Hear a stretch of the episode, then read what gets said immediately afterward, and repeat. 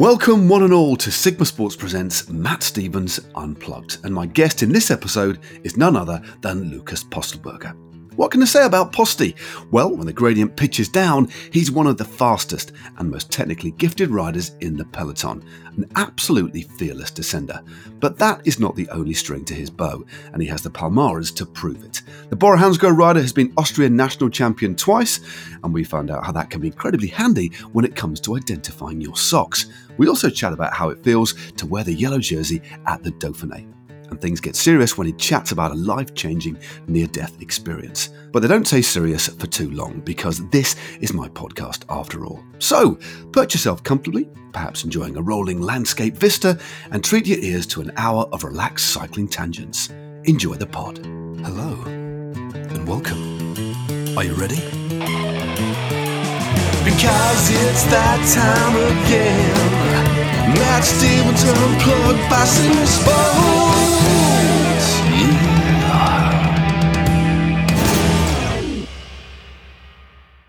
Lucas Pöstlberger is a talented and loyal rider, having spent the last seven years with his team, Bora Hansgrohe. He's won a stage at the Giro, enjoying a stint in the pink jersey. He recently won a stage at the Dauphiné 2, enjoying a longer stint in the yellow jersey at that. He's also won the GC at the An Post Ras. An Post Ras.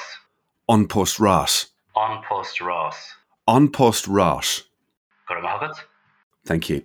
He's also the first guest we've had on the podcast with a prominent umlaut in his name, which doesn't get mentioned in the podcast, but I felt it was important to recognise it in this link. As you're about to find out, Lucas is a really down to earth guy and loves nothing more than home comforts and good food. Just don't dare choose the music. That's his job. Check it out. Lucas Pöstlberger, first and foremost, mate, thank you very much indeed for joining us on Matt Stevens Unplugged. How the devil are you? no, man. Thanks for having me. Um, um, it's a pleasure to be here, and um, I'm, I'm looking forward to talk to you, my friend. Yeah, it's been a, it's been a little while, isn't it? I think the the last time we actually saw face to face, I can't even remember if it was at the Tour de France, but was probably in Innsbruck, wasn't it? Yeah, yeah. At the World Championships, yeah, undergra- we, we... underground at this nightclub place, um, which so we were like raving, weren't we? raving, kind of. Yeah, it was kind of a, a pop up store, no? That's right. cycling related. That was pretty yeah. nice, actually. It, it, was, wasn't it? It was. It was lovely, and it's really when you think about that. That was only like two or three years ago, and you think about the world now.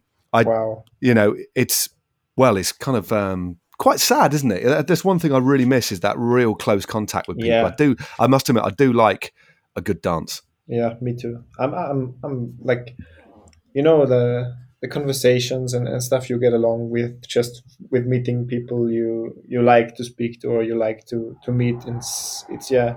Everything is lost now, and I hope it's coming back soon. Yeah, I, th- I, think there's definitely a, a, gl- a gl- glimmers of hope. And when I was when I was at the Giro uh, just just well last month now, a few weeks ago, there was definitely signs that we're not there yet, but we're kind of getting back yeah. to some sense of normality. And that was a really really nice nice feeling. Have you noticed that? Actually, before we do that, what I, what I need to do because we're going off on one already, which is really nice. But for our listeners, uh, Lucas, could you tell us where in the world you are? Actually, and what you can see immediately around you and to give us a really nice sense of where you are? Uh, I'm currently uh, in altitude training camp and preparation for the Tour de France. And I'm in Kühtai in Tyrol in Austria. It's 2020 meters above the sea level. And when I look outside, I can still see snow, cows, and yeah, blue skies, some clouds, but the sun is shining. Really nice place really really nice place. I have beautiful, very very nice. So how long are you uh, going to be at altitude for? Uh, I stay till Saturday. Then I move to the team hotel for the national championships, and then uh, yeah, two days at home. And on Wednesday is the official travel day for the departure for the Tour de France. Of course, exciting times, isn't it? Exciting times, and yeah, Nationals weekend coming up. You're a twice yeah. previous champion. What are you, what's the course like that you're heading to? Is it one where you've got a good chance? I'd imagine. Actually, yes. It's it's hilly. It's kind of a classic parcours. It's yeah, it suits me, but it's hard to predict the future, you know, and uh, there is Yeah. a lot of guys running the race, and, and and a lot of teams are interested in, and we are four guys from Bora, but we're gonna try our best to to give the jersey to one of ours. Especially the main task Yeah. would be like, it's always really nice to have the national championship jersey at the Tour de France to present it for the world and, and show them that Austria has good cyclists. That, that's no, that that would be very well. All the, all the very best of luck um, for this weekend, mate. I know the nationals are are, are are important to everybody, but um, um, and again, it's been um, it's just really nice to have you on the podcast because you're such a you, you you actually sound, if you don't mind me saying, and I want to set this in context, you're such a kind of upbeat, positive guy, just full of energy. That's fair to say, but you do sound right now to be a little bit fatigued because you texted me quite early oh, yeah. this morning. I must, I must admit, I was in bed this morning. I got the text. I had a bit of a line. I'd been out with with my wife last night with some friends. I got back a little bit late, so I got oh, your text, and you said we're going for a long ride today. So, so was it a bit of an epic one? Because you do sound a little bit tired, mate. It, it was kind of epic. I underestimated the the distance. To be honest, it was around four and a half hour, uh, five and a half hours, and planned was five. And uh, yeah, we had to interrupt the ride basically on the bottom of the final climb because uh, climbing up would take another one and a half hours, and then it would be around 640, 650, maybe seven, and that's basically Wow. too much. yeah, we were running out of, of fuel a little bit, and and then hunger flat, and we had uh, two coffee stops, and yeah, just just to give you an, uh, a short introduction of the epic ride we did. I I did the loop before, but I started on the bottom, and in the morning we said, okay, it's nice weather, we just go down by bike, and I forgot about the climb back up, and well, yeah, just happened. But it was a nice day out. It was It's just yeah. brutally hot. We had 38 degrees some sometimes, and in Wow. average 35. Yeah, but it, it was a it was a proper it was a proper loop, a proper endurance ride. So was it the whole of the Tour de France team, or just elements of it, or or is the Tour de France team now like a bubble riding together? It's just me. Uh, it's it's just me and uh, Connie, Patrick, Konrad. Okay. Uh, we stay here in Austria in altitude. Uh, I guess Wilco is still in France. And Ah, of course, 'cause you got the The other nationals. Yeah, guys, yeah, And the other guys are separately, but it was, was just the two of us. So, yeah, it feels good to have some somebody to complain against or with. but it was basically my fault. It's it's always you know when you plan a ride. You um, I was a little bit. I mean, back in the day when I was riding, I I got tasked one day. We're doing the tour down under, and I Yeah. got tasked to plan a route, and I didn't even have a proper map. All I had was a a pamphlet from the hotel with a rough Oh, route, Oh, Oh, and yeah. we ended up. I said we'll do five hours, and we ended up doing nearly eight hours. oh wow. and, and yeah, and on it, and we didn't have room in the car. We ran out because it was really hot. It was like 35, 40 degrees down in you know Adelaide. And um, Pascal Richard at the time, he kind of didn't speak to me for nearly two days afterwards. 'cause no, he missed really. on- yeah, yeah, because he missed on it. He, he was going out with uh, this woman in the evening, so, so, so missed out on a date uh, that he'd Oh. arranged. Oh, it was, it was so yeah. So never ever plan a route based on just a pamphlet that you get from the No. hotel reception is is is what you kind of is what you learn by that, mate. But uh, yeah, but, but there we go. So who was uh, who was going the best today? Was there any half wheeling going on, or did you, or was it, or was it pretty? Uh, did you kind of look after each other a little bit? Ah, yeah, it's I'm I'm a I'm a bit of an annoying uh, training partner, I'd say, because I'm I'm half wheeling, uh, Ah, but uh, I I forced myself to stay calm and. No, it was actually a nice ride. But half uh, half into the ride, we we realized that the loop gonna be longer, and yeah, and it was like you know, okay, we can do this. And then we, we called a friend, and she she, she picked us up and and, and, and brought us back to the hotel. I like the idea of that. I, li- I like the idea of two pros going out and having to ring up their friend to bring them Yeah, back. yeah, that's yeah. Uh, that, I'm bring, that brings you guys back down to earth. You, you're still kind of. It's just nice to know that you're you're human beings. You know, not these kind of robots that a lot of people kind of think. But Oh, uh, we so, are I mean- actually we are human beings. We are breathing. We are yes, uh, drinking water and, and eating food, and, and we love to eat food. Actually, basically, it's all about it's all about food. In the end. it is though, isn't it? That's. I know. I know. We kind of we talk about love, loving riding our bike, traveling the world, me riding my bike now, although I do like it, it's so I can eat a lot of nice food. It's the primary reason. Today I haven't eaten as much because I haven't ride, ridden my bike today. I'm having a day off, so I don't eat as much. But generally speaking, it's so you can really enjoy the food with complete freedom. That's true. That's true.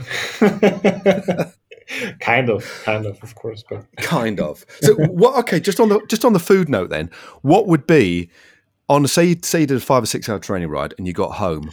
What would be your ultimate sandwich filling when you Ah, got home? Sandwich filling. Wow. Yeah. It depends. Now it's uh, dry chicken with uh, light mozzarella and a Nice. little bit a dash of potato, maybe. Okay. A bit, a bit, a bit, bit of potato in, in, in a sandwich. That's interesting. yeah, why not? Why not? No, why not?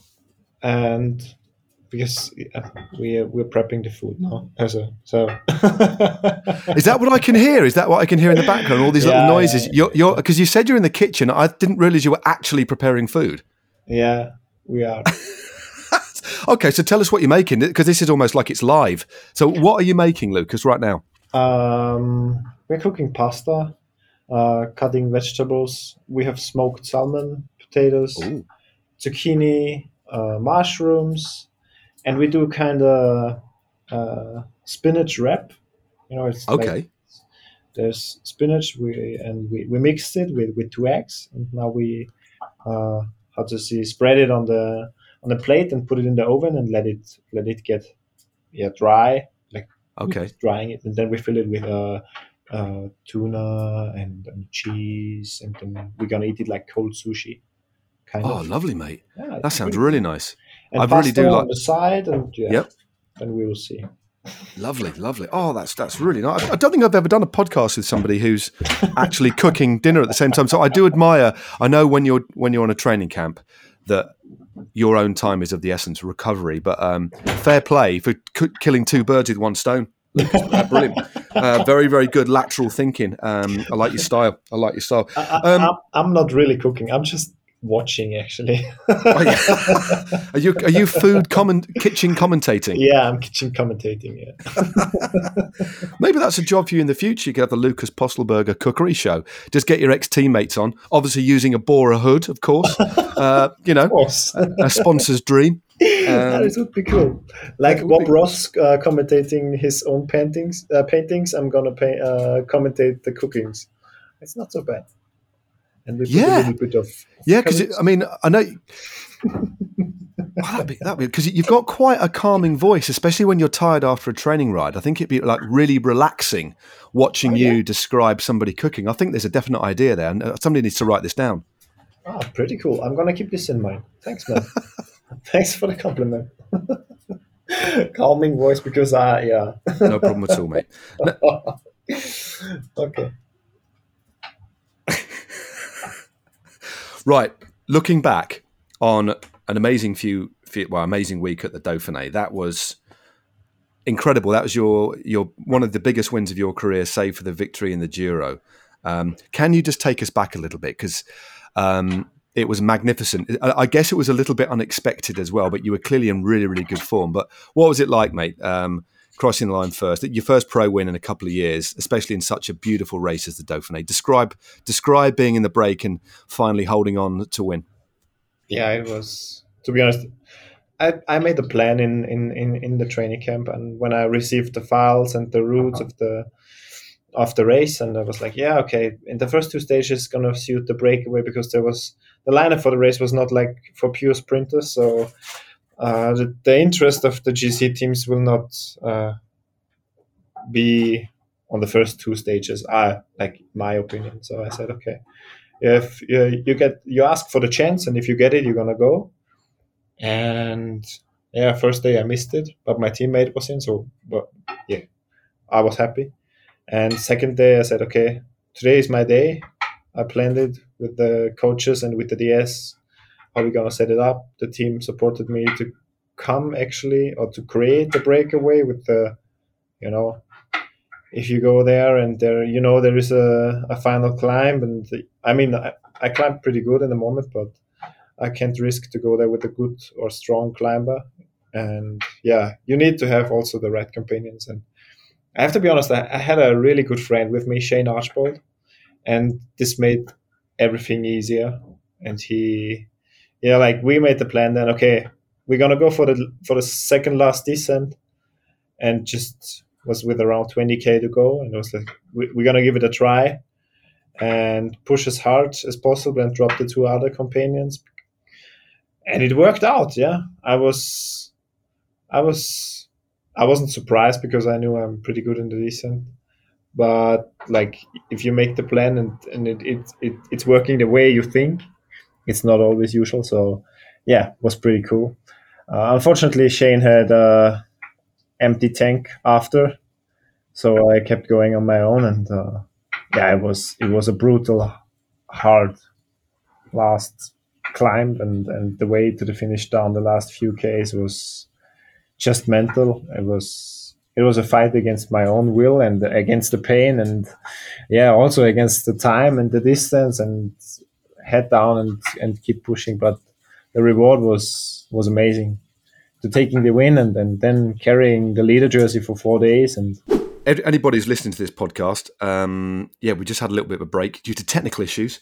But um, yeah, Shimano or Mavic neutral service, other brands are available. Stopped, gave me and Posty a, uh, a kind of virtual wheel change or even a new bike. I don't know. And we're back up and running.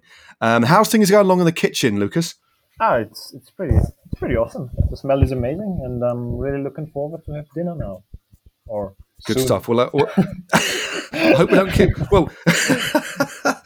right, so I want to. I want to still continue talking about the uh, about the Dauphiné a little bit because obviously you had the jersey for four, the, the, yellow jersey for four days, which must have been magnificent. Just wearing that, wearing that. You've obviously worn leaders jerseys before, um, but what about that final? That well, not the final time trial, the time trial where it looked as if yeah. No, you, you might concede it, you know. um, so, so, but you ended up ninth on the yeah. stage, beating the likes of Geraint Thomas, for example, and you held on by a single second. What about the preparation for that time trial? What was it like? I mean, it must have been a completely different focus because let's be fair, you're not normally in positions like that, are you? Actually, yes. As I'm, I'm totally out of uh, the position to to defend or, or, or to go for the GC result in a time trial. That's that's totally correct. But I I didn't like I was pretty relaxed. I had nothing to lose. Nobody was expecting something. And I said to myself, you just said you have you have one goal, you go as fast as possible and see what's coming out. You know, there was no tactics or, or uh, maybe saving for the next days. No, it was like all in, all or nothing, and and this was basically the key, I guess. And I was I was taking quite a lot of risk in the corners right. Okay. okay. Because it was a quite a. A quite a, like a, a, not not hilly but undulating, wasn't it? A rolling kind of parcours, but yeah, I mean, you yeah. clearly went very very deep. Um, yeah. So what what do you think? The, do you think the secret was you just you literally were never expected to hold the jersey? So you, there was a. Would it be fair to say there was a real kind of purity to it? So you could just completely try as hard as you can, and anything was a bonus, really. Definitely, definitely. Starting like the last, you know, like the lead of the general classification, and all eyes are on you. And I don't know how many people watching the race in television, and and everybody's waiting for the yellow guy coming around on the circuit. So it, it gave me a lot of motivation, and uh, also like carrying the jersey gives you wings. I, I just say it how it is, you know. If you are in the leader position, you want to stay there. You want to be the best and keep it as long as possible. And well, it was amazing, really. Yeah. Oh, that, that was my next question. I mean, we talk about we literally those words. We talk about leaders' jerseys, whatever their color, but primar- primarily yellow, of course, give, giving you kind of this extra ability to to kind of hurt yourself. So, d- did you? We, you're obviously aware of wearing the yellow jersey, but did you sometimes just get a glimpse of the color on your arms and your shorts, and did that kind of spur you on a little bit? I mean, it because it, it does seem to do something very very special to riders. That's unless you've experienced it yourself, it's difficult to explain, isn't it? Yeah, it is really. It's special. It's really special. I mean, in the race, I, I you don't really realize it because you're not looking down on yourself. But if you you dress yourself and prepare yourself for the race, you're gonna you're gonna hold the jersey in your hand before you pulling it over the head and this yeah and then going to the presentation and and you're the last team and uh, yeah it's everything special and it, it gives you a special feeling and uh, of course it's it's also a big motivation and, and yeah it's hard to describe you, you're right yeah. it's really hard to describe but it's it's extra power maybe i don't know how much how many percent but it definitely supports yourself yeah and, and what about the reception within the peloton after the initials after you won stage two and then for the next few days you're obviously a regular face in the yellow jersey in the peloton. It wasn't just one day to enjoy it; you could enjoy it over a couple of stages, which is quite yeah. quite kind of rare. How was the general? Because you are a very popular figure, you're a likable guy. How, what was it like in the bunch? You know, mm. obviously a little bit stressful at times, but in the early stages, how did it feel with, with guys kind of coming up to you and congratulating you? It, it, was it was amazing, really. I was I was quite overwhelmed of the positive response I got, and all almost everybody I knew in the bunch came to me and said like, "Hey, amazing ride, man!" and and they they, they congratulated me for the for the win, and and yeah, like I I felt like yeah a friend of everybody almost, and it was it was really nice, and uh, I really enjoyed the, the days, and, and yeah, people coming up to me and, and saying yeah they are happy for the win and for me, and and was yeah was really amazing. I was super happy. Yeah, I mean, it was great. I mean, great seeing the Bora Hansgrohe social media and your own kind of social media about it. I think there was a, yeah, there was a real positive kind of um, outpouring of yeah of joy really when yeah. you know just around it, which is which is lovely because I spoke. I mean, this podcast will probably be episode roughly episode 44 or 45 and i've spoken to quite a lot of riders over the last year or so since we started this this um, podcast because of lockdown about the changes within both the both the male peloton and in the female peloton you know that the emergence of new young riders. And um and you're not particularly an old rider you're still in your 20s still 29 years of age but over the last five or six years you know based on that feeling that kind of that camaraderie with you being in the jersey how, what's your perception of how the, the modern peloton has changed riding at world tour level over the last few years, Lucas? How do you kind of feel about it? Because you're you've been around a bit, but you're not super super old or anything like that. So give us a sense of of the kind of difference in the bunch, um, the feeling in the bunch, the way it's ridden, the, the kind of style of racing over the last five years. Yeah, it, changed, but like you said, I'm I'm not in the business as long as some other guys, but for me, it was obvious that there are changes going on because the material is getting faster, better, stiffer, lighter, and also the training methods they they change. You know, is there's like a, a real yeah idea behind what you how you perform the whole year and and the coaches and and everything is getting more professional the nutrition and and yeah it, it's part of the game and and changes progress so this is essentially uh, part number three. We've had another uh, Wi-Fi puncture um, at the neutral service. They're, they're, they're, they're, kind of running out of bikes, aren't they, uh, Lucas? Because we're back, back on some some more spares. We're up and running. And do you know what I'm going to do? I'm going to spin this podcast round. Yeah. And um, we're going to have a bit of a quiz. A quiz. Okay. Yeah, a quiz. So you, you, you were born in Austria. Obviously, you're an Austrian, uh, twice yes. national champion. Um, pr- pronunciation rise. You're born and brought up in Volkerbruck. Vöcklabruck. Vöcklabruck, yeah. Vöcklabruck, yeah. Th- thank you. For, I'm sorry. I'm, I'm, I'm, no I'm, I'm ruining the pronunciation. Yeah. it, it is. But I have now got four questions for you. So cue jingle. It's the Vöcklabruck quiz. Oh, the Vöcklabruck quiz. The Vöcklabruck quiz.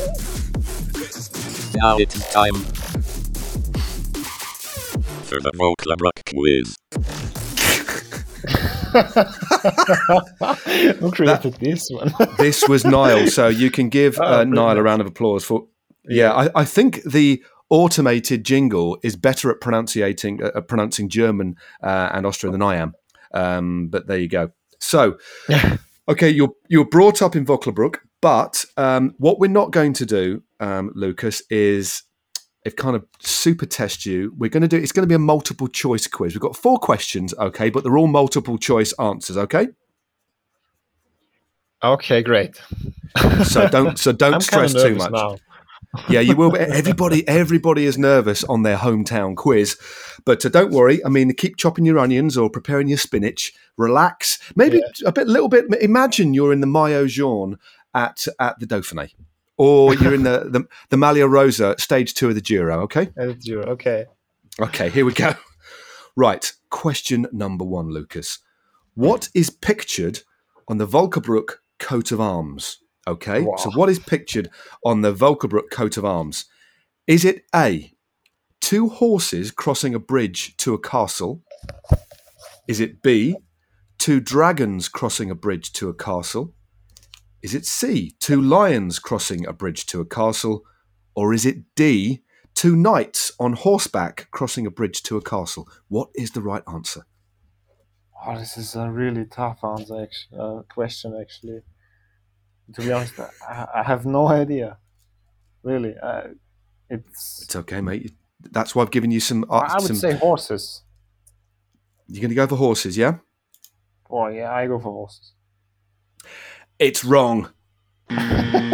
Unfortunate. It's two. Oh. I'm going to I'm, I'm going to give you half a point because it's actually D, two knights on horseback.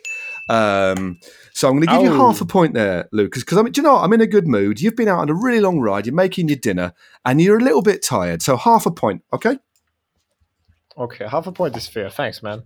No At worries, least mate. there no are horses involved in the picture. You know, like Exactly, exactly. um, and, and they're, they're very interested. The knights have actually got um, like little plants coming out of the top of their helmets as well. Um, maybe you can have a look later on when you're very bored. Okay, yeah, I'm gonna check it. right. Question number two. Okay. On July the 16th, 2021, at the Zipf Brewery in Volkerbrook, there Yeah. will be an evening. You know this place? I know the brewery. Yeah. Okay. On, well, on July the 16th, 2021, Lucas, uh, I think you're going to miss it because you'll sadly be at the Tour de France, which is a big shame. Uh, there will be an evening dedicated to what?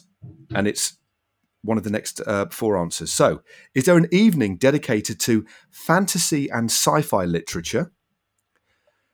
B, romance in the medieval era.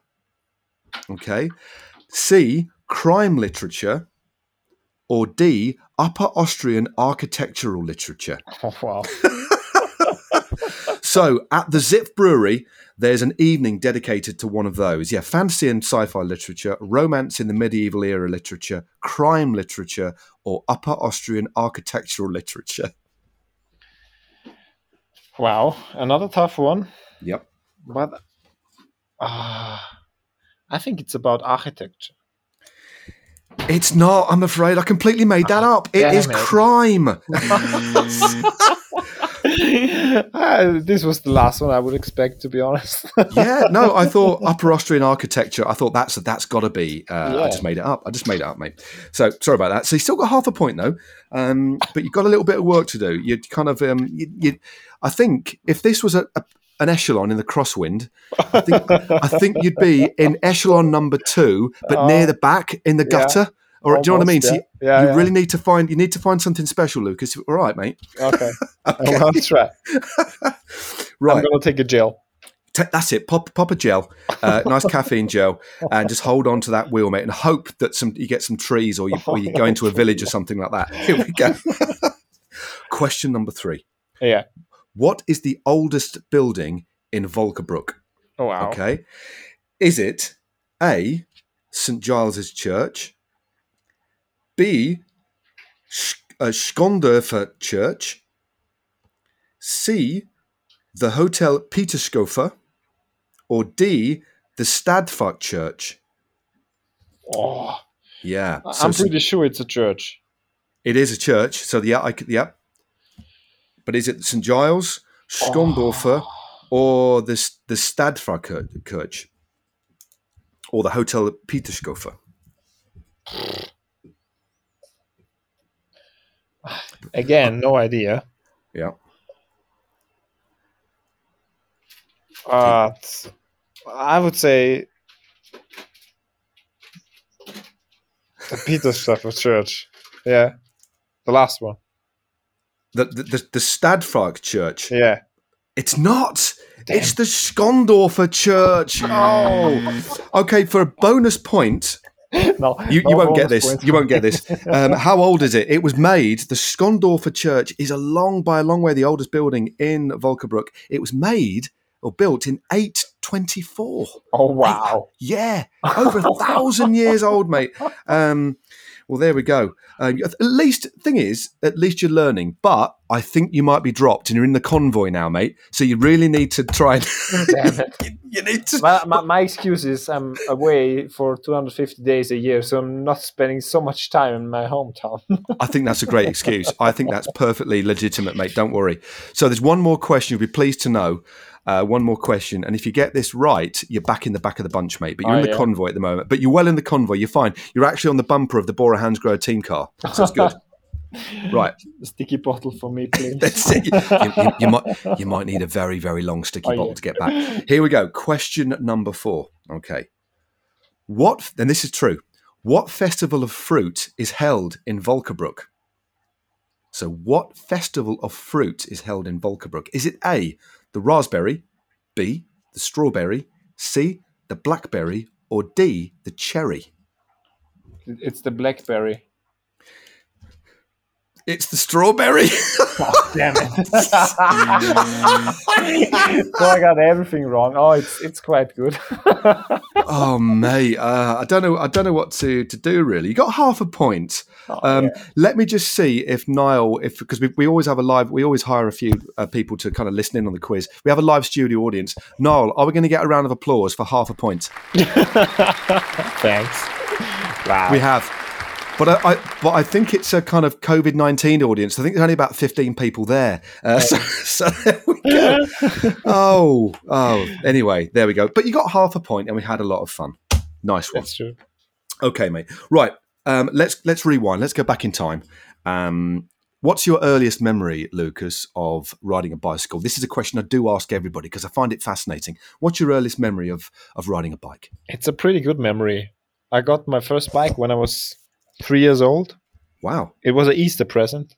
Okay. and it was uh yeah kind of green colored with uh yeah some some dots on it and uh i like there's some support wheels mounted on you know usually like and I, I got the bike and i was like looking at it and and trying it and then i i went off the bike and was straight running back to my to my dad and I fell over the support wheel.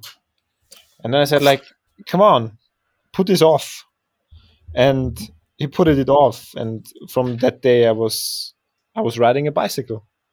Wow. So so you were like a, a quite an early adopter. So you, I mean, yeah, these little wheels we call them. We call in England, well, UK, well, we call them stabilizers. Ah, so yeah. yeah, yeah. Yeah. So you, so at three years of age, you got rid of stabilizers. That's pretty good. Yeah, true. It was the first day I, I, I got a bike and I owned a bike and I was I was straight starting to ride it like how you ride a bike. Yeah. That's what they told me. I I mean I I know that I said come on put it off, but I, I can't remember it was the first day to be honest. Okay, okay. So, so what ultimately led you to? So, did you have um, was you, were any of your parents or siblings, or if you have any, uh, were they involved in cycling, or how did you ultimately get involved in, in racing?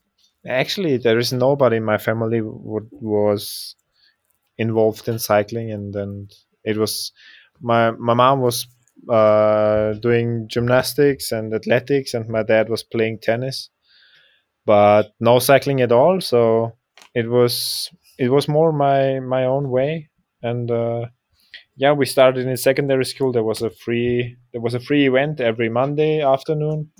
Uh, was about mountain biking. It was about four hours, and our teacher there, he was he was in a in a cycling club, and he said, "Yeah, uh, there is a race on Wednesday, and it's like a, a crit, and it's in May. It starts and it ends in June, and there is every second week is a race."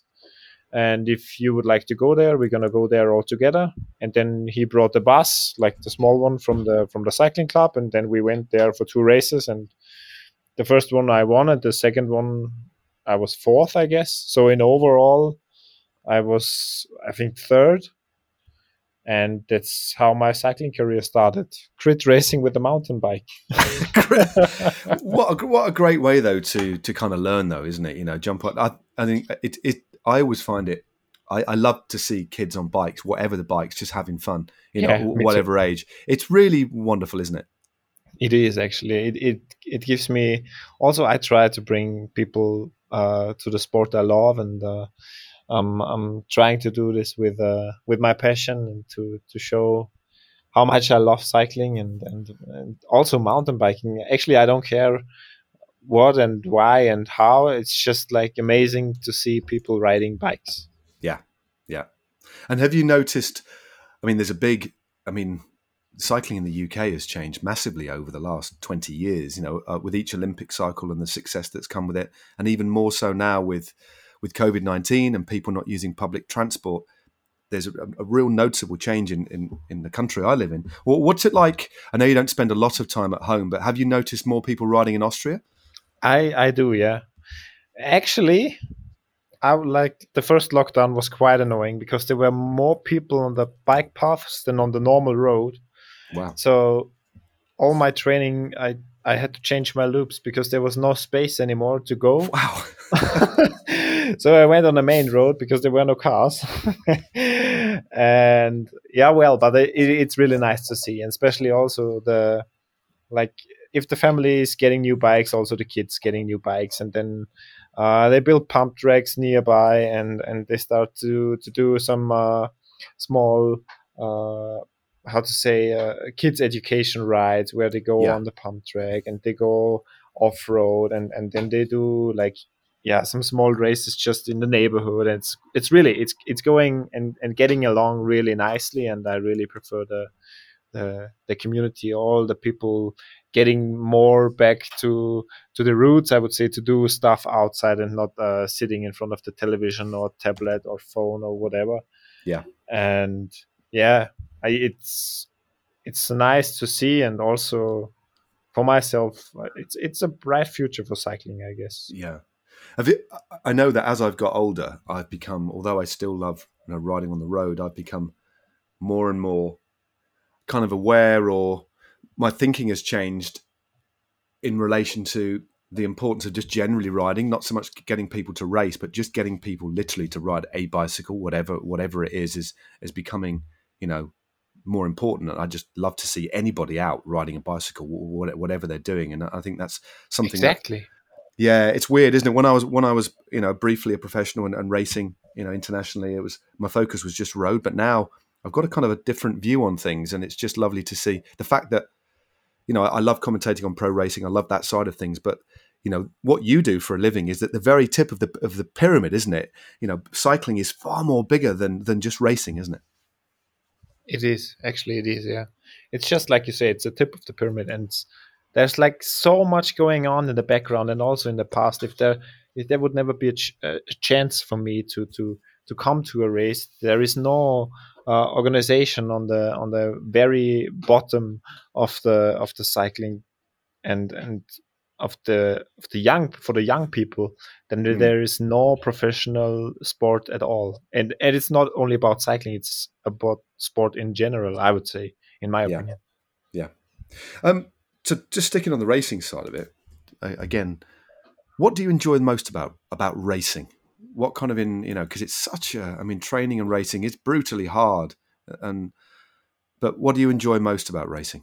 i i really eh, yeah i enjoy to force myself to perform. Yeah.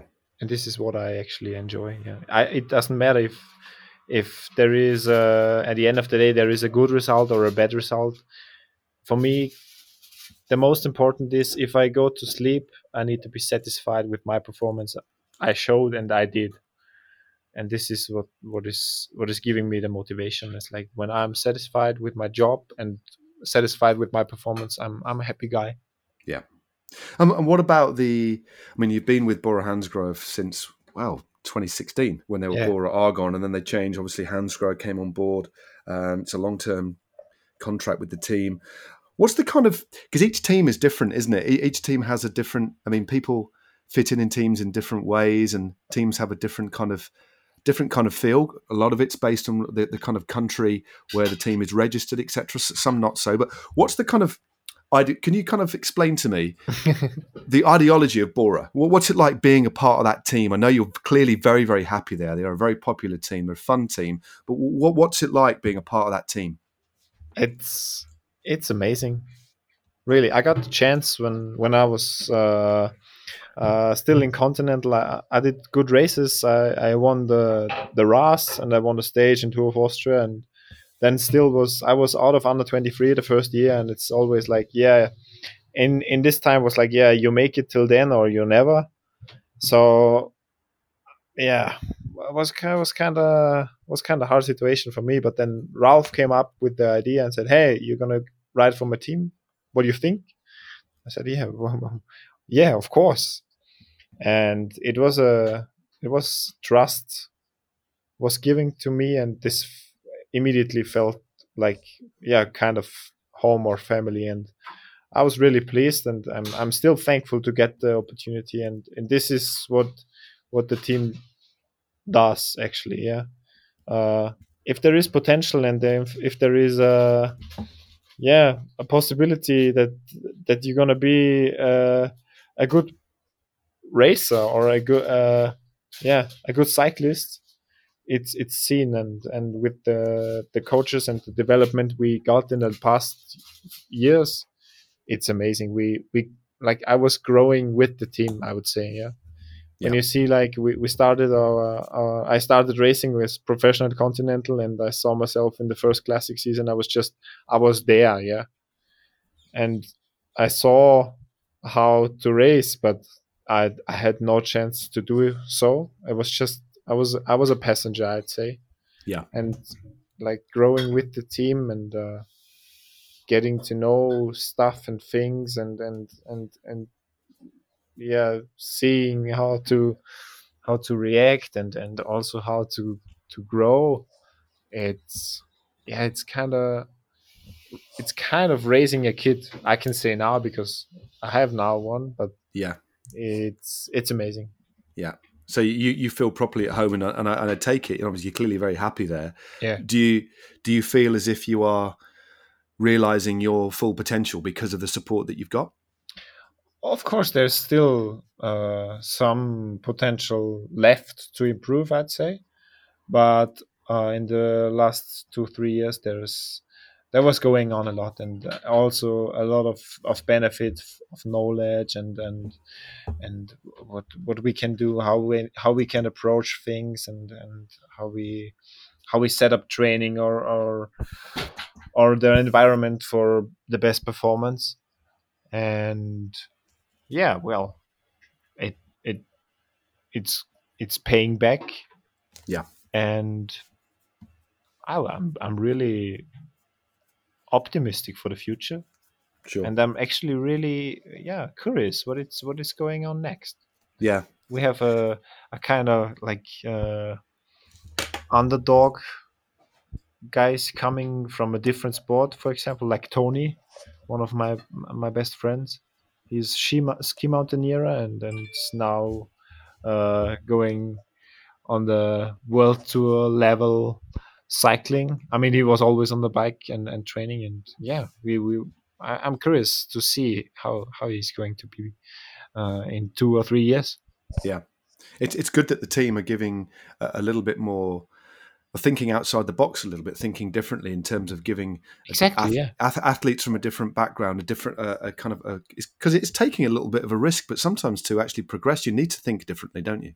Yeah, actually, yes. And he's giving like he's giving insight from his sport and how he was approaching things and and and doing things and and, and training methods. And there is also a big benefit for us now, and uh, uh, especially the the mental side, uh, how he's how he was preparing himself for for such a hard effort, and and how he's he's going to to force himself to to train or to sleep or to whatever you know it's it's a different approach because it's a totally different sport and yeah brings you back to the roots a bit and back on the ground because there is one uh, short story. It was like he asked me before the first training camp. He was like, "Yeah, and what do I have to bring?" I said, "Yeah, you bring what you need, and yeah, but I cannot bring 24 cycling pants because 24 days, you know." Is there a possibility to get the washing done? I said, Yeah, man, of course. We have around five washing machines in the truck and in the bus, and there is no worry about the laundry, you know? I said, Oh, wow, cool. Yeah, let's do this. I was like, Yeah, it's some, you know, some simple things you, you're taking it for granted, and it's like brings or brought me back at least and said, Yeah, the environment is great, and, and, and yeah.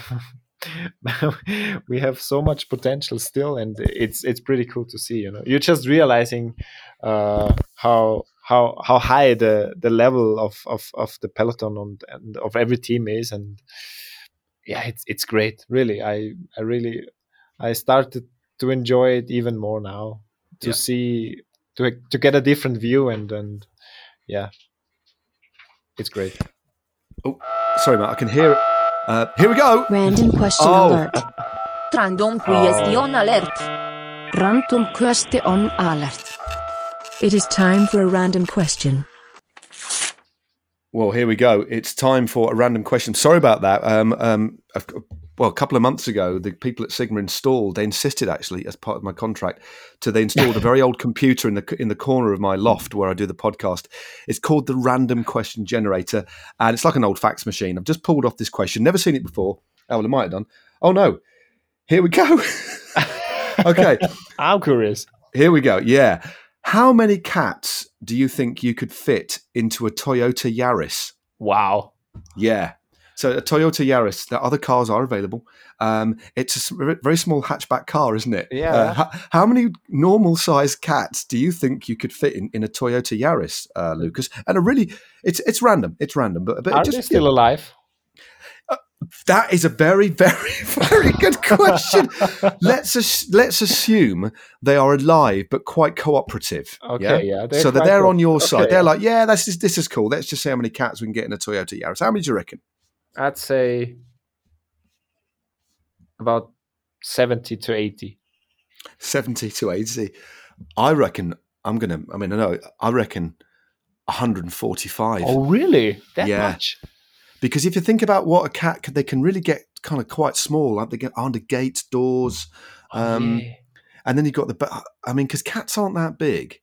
Um, No. But I guess you could put 80 in, but they'd still have the opportunity to move around. But again, if to put 142 in, you'd have to really push them in and then get somebody else to put the door shut. They were really tight. Oh, yeah. so there's, there's there's two versions. There's the kind of um, they can't breathe almost, and then they, you can only shut the door briefly, or like Yeah. 80 roughly. They could just Th- probably that's just what I. I- that's what I would like. If they're, yeah.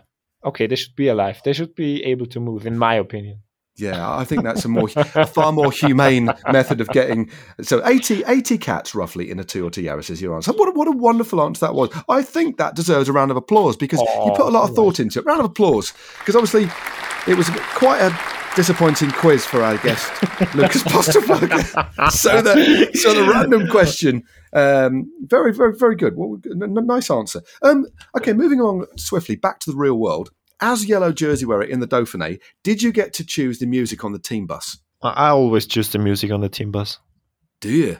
I do. Wow, yeah. that, that was that was a really you said that you actually moved closer to the microphone as if you're speaking into my ear. That's like, yeah, I own that. I, I'm a DJ.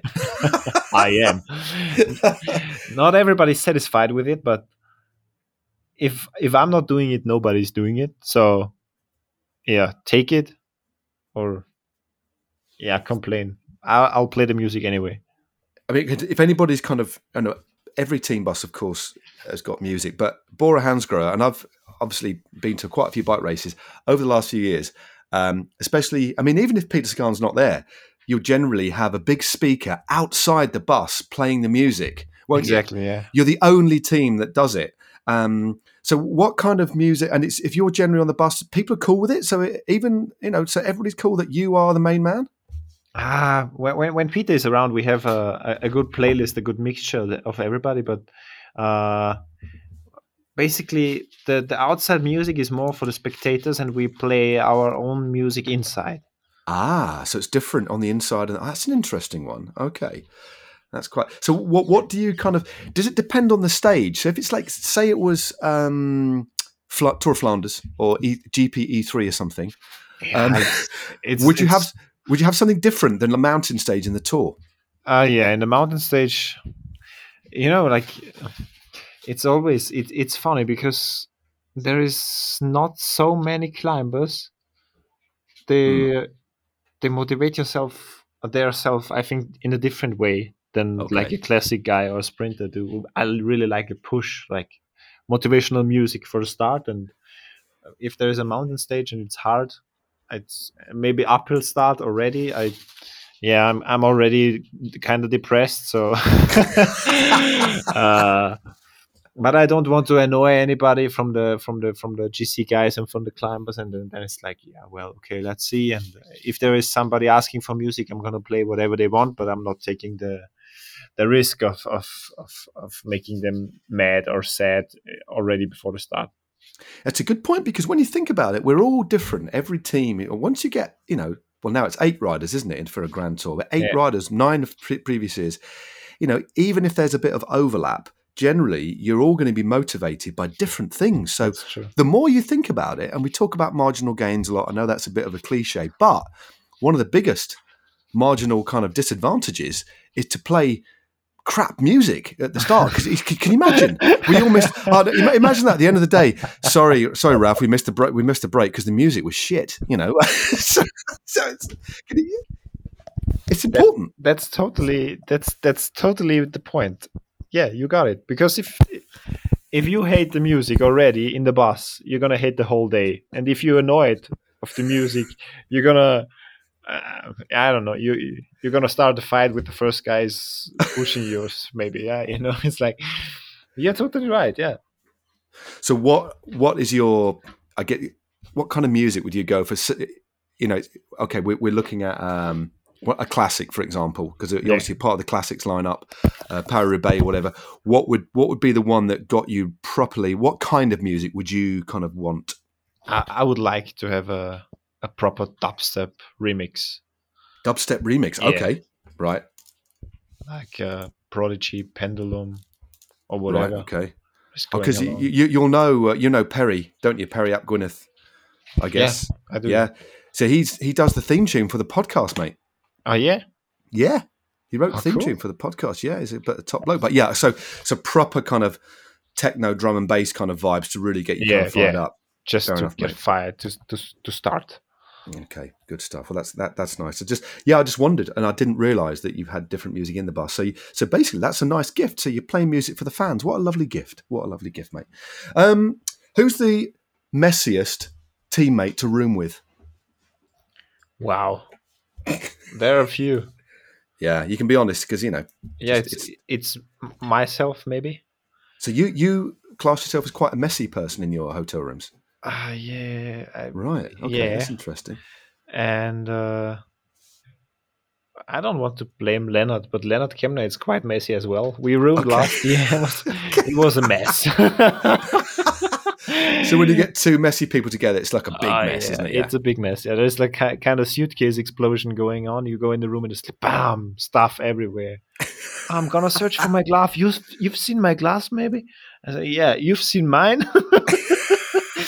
it, wa- it was kind of uh, The the only good thing was we had different sizes for everything. So in the end, ev- everybody got his own stuff again back together. But in the moment you lost it and you're searching for it, it's like, man, you got my leg warmers probably, and yeah, yeah, it's yours. Sorry. I've been in that situation because otherwise, if you're sharing, if you're like a large or or like you're rooming with someone with the same size kit, that's when you have Oh, to kind of label awful. it off, don't you? Because I've I've I must have worn other guys' jerseys loads of times and, and arm warmers and stuff and um gen or socks because who who labels socks? You know, Nobody. nobody labels socks. Um, I was so happy to be national champion yeah, of course. that I'm gonna try to be national champion again because it's so easy. You find everything: socks, jersey, pants. It's it's branded. It's yours. You're the only. You're the only guy. No, that's yeah, that's that is that's the kind of one the one bonus, isn't it? Of getting it's, it's lovely getting all the national champs kit, though, isn't it? All that proper stuff for you. And then, then of course, the jerseys from then on. Even if you're not national champion, you get the little stripes on the sleeves, don't you? Just so you're like former Austrian champion as well. So there's there's that. you know. yeah, this is uh, kind of in our team. It's just uh, yeah, the world champion and the European champion getting the small sleeve stripes. Ah, right. Okay.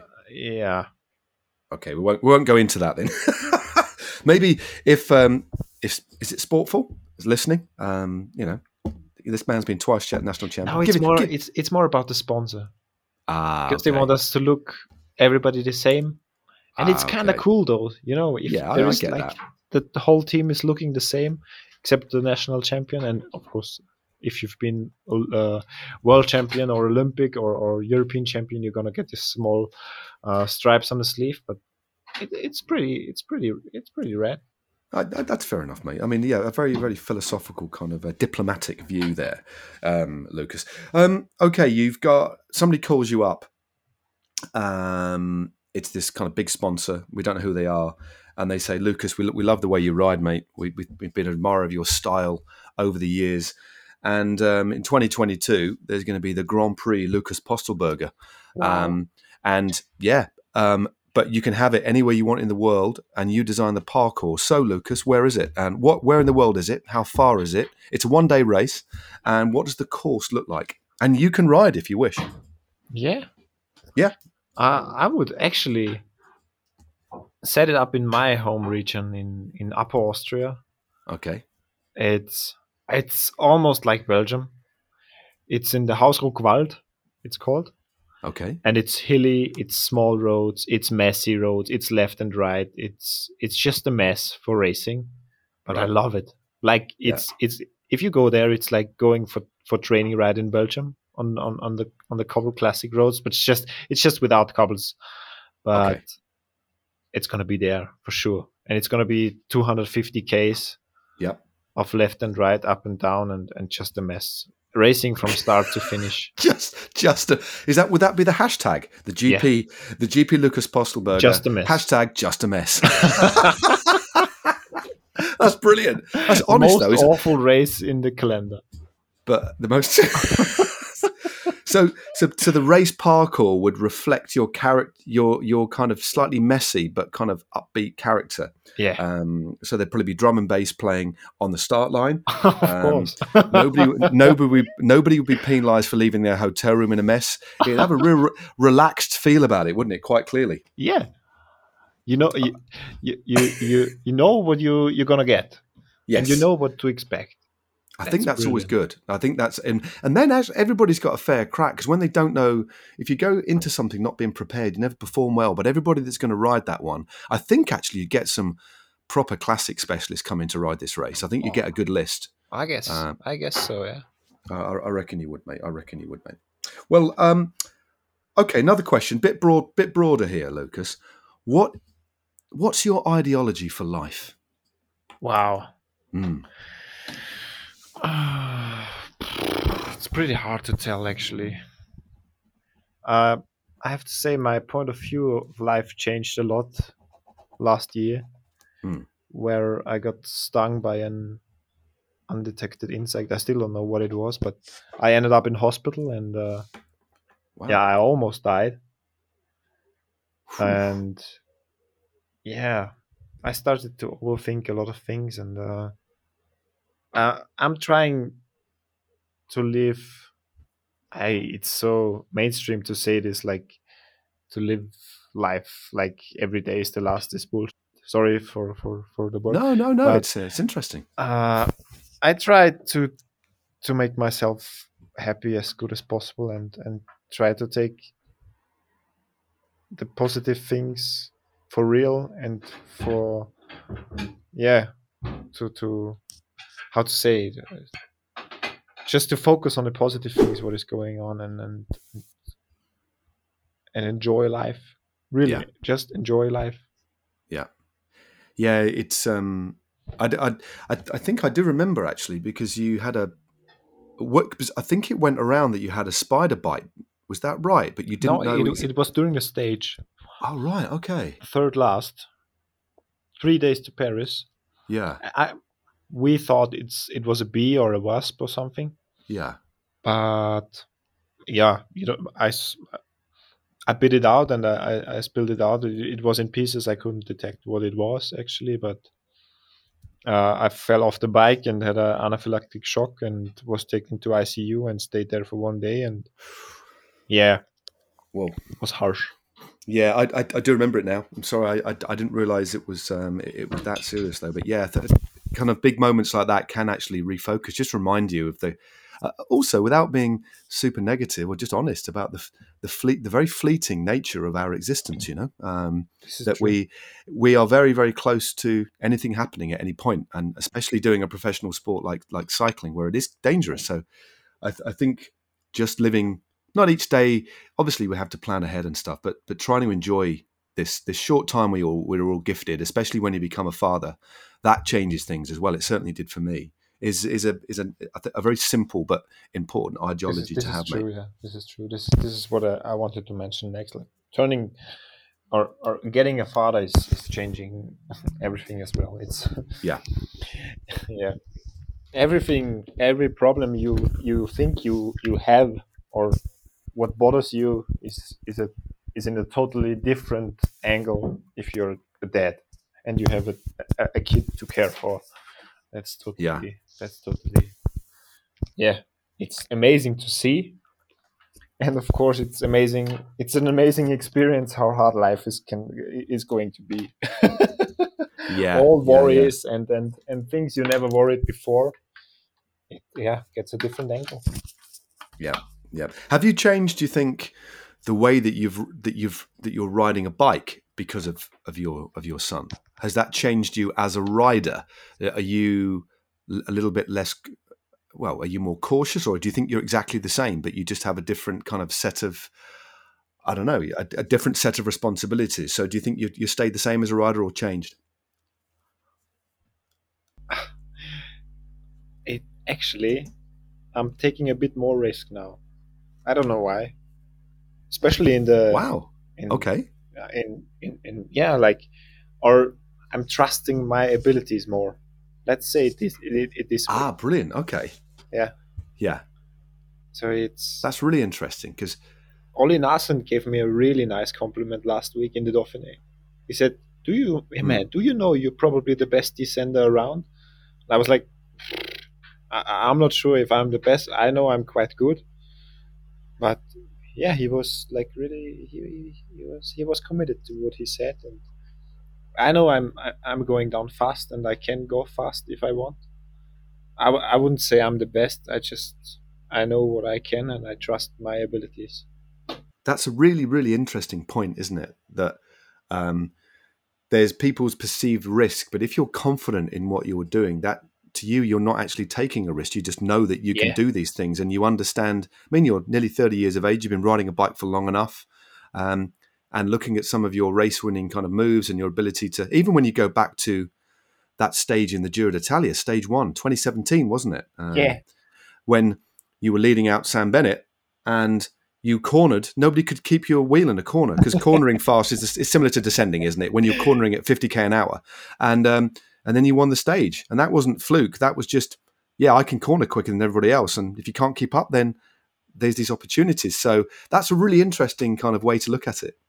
Uh, actually the the stage in, in the Dauphiné was won for me in the descent because I put I brought back 45 seconds advantage in the descent in the long one and this was time I I would never be able to gain in the climb for example not on the best climbers in the world you know so this 45 seconds kept my 11 seconds I still had in the finish line alive Right. Wow. That's that's amazing. There, I mean, it just shows the importance, doesn't it? You see so many good climbers, you know, opening up big gaps and then losing everything on the descent. And um, but descending is, and and when you, I know you weren't riding the Giro, but uh, there were some really key moments in the Giro d'Italia this year where key moves and almost moves that changed the face of the race were forced on the descent. And um, and uh, that's that's always fascinated me because some people say, well, you shouldn't really attack on the descents, but It's not Yeah. about taking risks. It's about making people think about how confident they are, and that's I think descending is massively important part of, of racing, and it's an exciting one. There is risk involved, but you know you're not going to throw everything away, and but you just when you know the limits of your bike and you have that confidence, and it puts you in a different place, isn't it? It is actually. I we spoke about it with uh, Sylwester Szmyd, our coach, and he said it changed so much in the past because if you go in the descent in the past, like ten or, or fifteen years ago, yeah, you you probably lose three or four minutes, but on the bottom of the climb, everybody is waiting, and then the race goes on. It was like this, he said. You know, for sure there was speed and and and, and of course. Uh, but nobody was taking too much risk in the descent and in nowadays it's it's quite opposite i'd say it's like you're trying to force uh, yourself going faster and faster of course it's taking a lot of risk this is also why i understand for example banning the super tuck Yeah. and just to keep the riders safe Yeah. but in my point of view i'm a pretty good descender maybe you know i'm gonna crash one day because i underestimate the corner or overestimate uh, my ability and uh, yeah but it's the risk or the ability what forces myself to take but it's it makes you a, cl- a complete rider cycling is not always going fast uphill you know it's Yeah. like about cornering about the feeling for the bike for the material it's all together now and it's it's getting it's getting more into this And what would be just to take that point then, Lukas, because we see, you know, um, there's so many people riding now, and and and quite often, the bike handling part is the thing that people can get quick can get fit quite quickly, especially if they're if they're they're riding on the turbo trainer, training structured training, so they get strong. But then the thing that takes a while to learn is bike handling, especially cornering at speed, descending, but safely, of course. So, what would be for the people that are listening, because we get a lot of people listening to, to this podcast from all over the world of different abilities, which is absolutely wonderful. And what tip would you give to to somebody who's maybe struggling with cornering and descending? Just one kind of simple thing for them to that they could take away from this podcast and maybe help them with their skills on a bike. just you know it's always i mean crashing is always bad and it always hurts but it's it's not that painful in the grass or in the gravel than on the road with uh, 50 to 80 kilometers per hour you know. If you do proper cross cross country racing or, or downhill racing it's it's maybe you know there is a lot of risk and a lot of taking risk involved and a lot of technique but just take the bike go in the forest and, and, and, and go for a ride through the grass and through the wood and, and, and stuff like this. It will give you a lot of feeling and, and feedback how to, to ride and, and even if the wheel slips, you're gonna fall. Yeah, okay. You're gonna land in the dirt and it's it's probably less painful than than taking the asphalt or yeah, w- whatever cobblestone or the bike path or yeah. Just to get to the edge, you know, Yeah, and you will improve fast. definitely. Great stuff. Well, that's uh, mate. It's been an absolute pleasure talking to you. I know we've had a couple of false starts. Um, the big question is that I have to kind of wrap things up. Um, how's dinner looking? Because it, I felt as if at one point you were moving, you were kind of walking somewhere else. So where where are you now? You started obviously I'm preparing the food. With this, so where are you now? I'm sitting now at a table.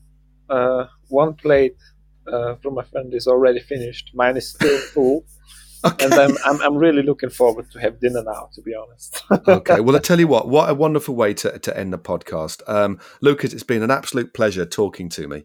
Um, thanks for giving up your time. Best of luck. Importantly, uh, for the Tour de France. I would imagine you are like it's a race you've ridden before. This is number four for you, isn't it? Number four, yeah. Yeah. So you must be. And I mean, you're an experienced pro. You've been around a bit. You must still get like very, very excited ahead of the tour. Of course, of course. Yeah. yeah. I made it to the finish just once, and it was the first time I was I was competing there. So I really want to go to Paris this year. Okay, mate. We'll uh, we'll all have our fingers crossed for you and willing you on, and and the rest of the team as well, mate. But for now, Thank um, thanks very much, and more importantly, enjoy your dinner. Oh, Take care, mate. man. Thanks. very much, bud. Cheers. Thanks for having me, my friend. It was a pleasure to talk to you as well. Thanks very much, mate. Take care. What a lovely guy. I have to admit, all that cooking throughout gave me serious food envy, and I had to demolish a six pack of Wotsits to satisfy my appetite. Thanks as ever to Perry Ap Gwyneth for the podcast theme tune, and thanks to you for listening. Don't forget to like, subscribe, and rate the pod, and why not recommend it to your silent teammates who lovingly prepared your dinner without uttering a single word throughout the podcast, if you have one. And finally, a massive thanks to Lukas for joining us on the podcast today. I wish him all the best out the Tour de France and hope he finishes it with style. And, like he says himself, is happy with his performance. And that is the most important thing. Cheers all, stay safe, and goodbye.